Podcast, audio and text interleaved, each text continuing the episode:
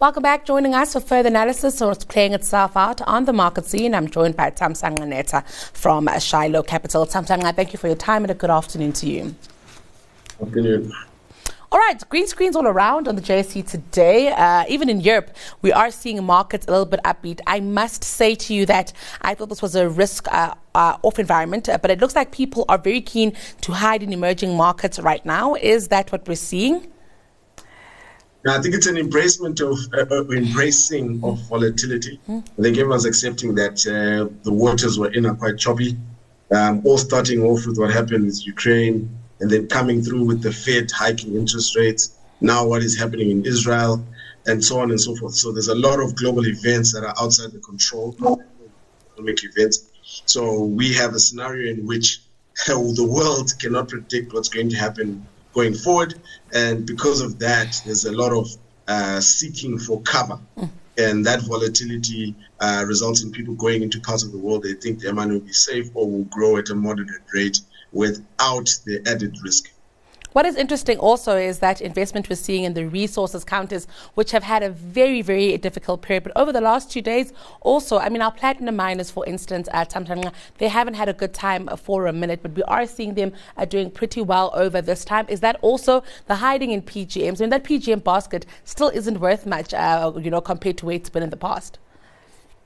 Yeah, I think uh, we also must accept that the PGM basket did get a bit hot over time when there was a view around electronic vehicles. The prices came down and settled, but now the demand again is picking up given uh, the laws that have been passed by the EU specifically. So there's a, um, a significant market around PGMs and the requisite materials, and we're going to see, I think, over time, a slow and steady climb in that asset price in the commodity price rather, uh, and the producers who are able to produce and and beneficiate and and make sure they can supply the market accordingly will profit the most. Let's talk about the rand as well, uh, trading at 19.13 to the dollar. Uh, that's uh, quite a bit. Uh, let's talk about what is driving uh, sentiments around uh, this currency at this point.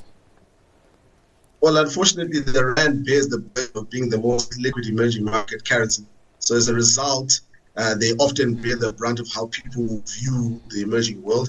Secondly, it's not often about what's happening with the rand, it's more what's happening with the dollar and the view of dollar strengthening over the course of time and the inflation differential between the US and South Africa. Let's also uh, touch on oil. Yesterday we saw oil uh, rallying more than 4%, kind of uh, normalizing today. What are the thoughts around what is happening in the Middle East and what could happen with oil, Thamsanqa? Well, it's really about how the Middle East is going to work through the, the, the, the conflict that's between Israel uh, and Palestine and how they how they will choose sides. The globe will have to find alternative sources of oil. Russia has already come offline to some degree officially. Um, so there's going to be a lot of challenge around oil supply. Who's going to be involved? Who's going to have uh, supply available for Western nations? And that's going to determine price going forward. Let's get into some company news now. Sappi uh, speaking about uh, disposal of assets uh, in uh, Germany. That one seems uh, to be uh, finalized, and one um, in Belgium coming up. Let's talk about this economic environment that Sappi finds itself in. But I'm also keen to get your thoughts on Europe as an operating environment. you know, to see Sappi deciding to close down some operations there, that means that matters there are quite difficult. Yeah, I think it's a it's a complex environment. Uh, the EU is a very complex environment, and Sappi is operating in an environment which is a specific focus for for ESG concerns. Um, they how they harvest the trees, how they grow, and the margins around paper and wood-related businesses is quite thin now. Uh, there's a drive away from the use of that kind of material going forward. So they have to manage their clients, who they sell to, how they sell they have to manage their production processes to ensure that they uh, fulfill the ESG requirements around that. So they've got a, a difficult uh, regulatory and operating environment headwinds. Europe in general, it's a very difficult environment in terms of growth. They've got a lot of stagnation, uh, aging economies, high inflation, or growing inflation rather. So it's going to be a difficult environment for a while. I'm keen to also get your thoughts on what we heard about Country Garden uh, and their warning of a possible uh, default. Now, a few weeks ago, we were speaking about Evergrande, um, and there seems to have been a bailout here. Are we looking at the Chinese government possibly having to assist uh, Country Garden just to uh, maybe uh, hold uh, that property sector in China up? Yeah, uh, it's a central planned economy. The government inevitably will pick up the tab. Mm-hmm. Uh, there's no other viable solution because these companies can't go to the market or restructure at without significant pain to the Chinese economy.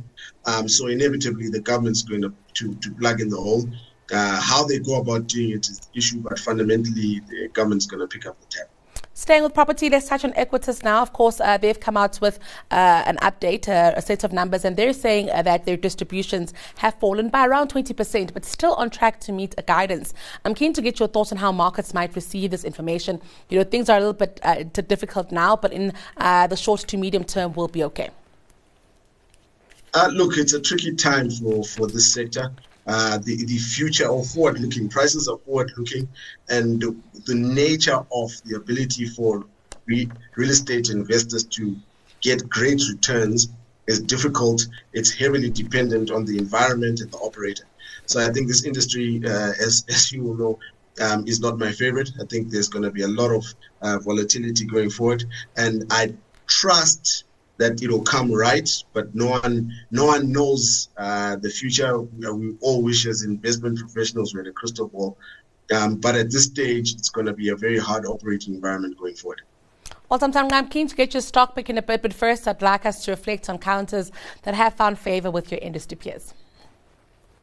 I'm going with Quilter. Um, you know, Quilter is an integrated wealth management business and advice management uh, business. Um, they've got a strong pipeline just in terms of advisors that they're bringing through, but they're also well placed in terms of the consolidation that's been happening in the advisor space in the UK. Um, their funds, you know, have uh, been under pressure just in terms of the high inflationary environment that we've seen worldwide and especially in the United Kingdom. But I think as we see energy prices come down um, and markets um, do a bit better, they will earn higher asset management fees and also be a net consolidator in uh, in a shrinking market in terms of advisors and the regulatory costs that come with it. So it, it, it gives you a good dividend yield, um, as, uh, uh, good revenue to assets under management, and um, I think they are priced quite keenly at the moment. There's a company listed in uh, America called Halliburton. It's got a $34 billion market cap.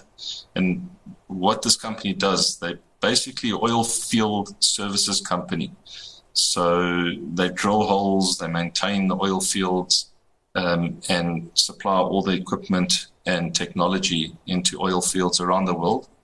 Um, they got quite big exposure to North America, which is a good thing because the Biden administration is encouraging a lot of oil exploration um, based on the need to be independent of um, other countries' oil. Mm. So it's a great business. Um, you know, just looking at some of the, the stati- uh, some of the ratios, um, just looking at their balance sheet, they've got interest cover ratio of eight and a half times. Um, their margins are very high, and we expect that to increase over the next two or three years.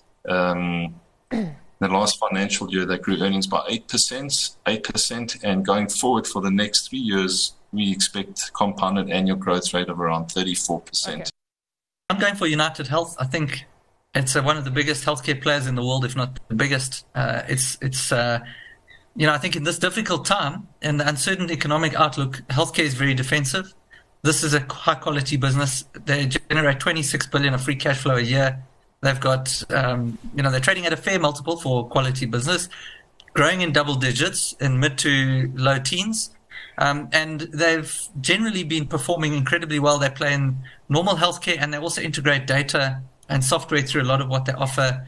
Uh, it's a really good business in a really good space and it's defensive and it's trading at a reasonable price relative to its history. So, so that's my pick. All right, Thamsanqa, it looks like your industry peers all went offshore. We have Quilter, Halliburton, and United Health Group. Let's talk about some of these counters.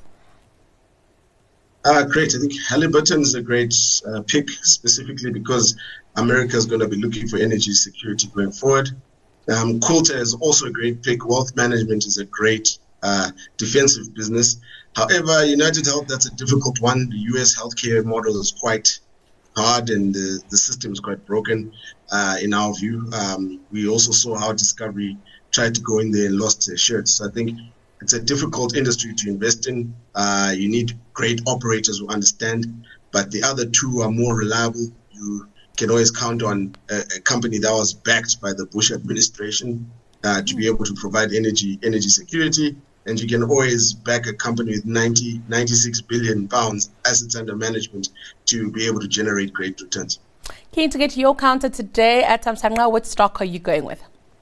Uh, Sibanye Stillwater, I think it's a great business. They've got a great mix of, of commodities and minerals, uh, as well as geographies. And we think at its current prices, it's been depressed for a while. So we think it's a good uh, investment at this point. Thank you for your time this uh, afternoon, Thamsanqa. Always a pleasure catching up with you. That was your midday markets update with Thamsanqa Netha from uh, Shiloh Capital.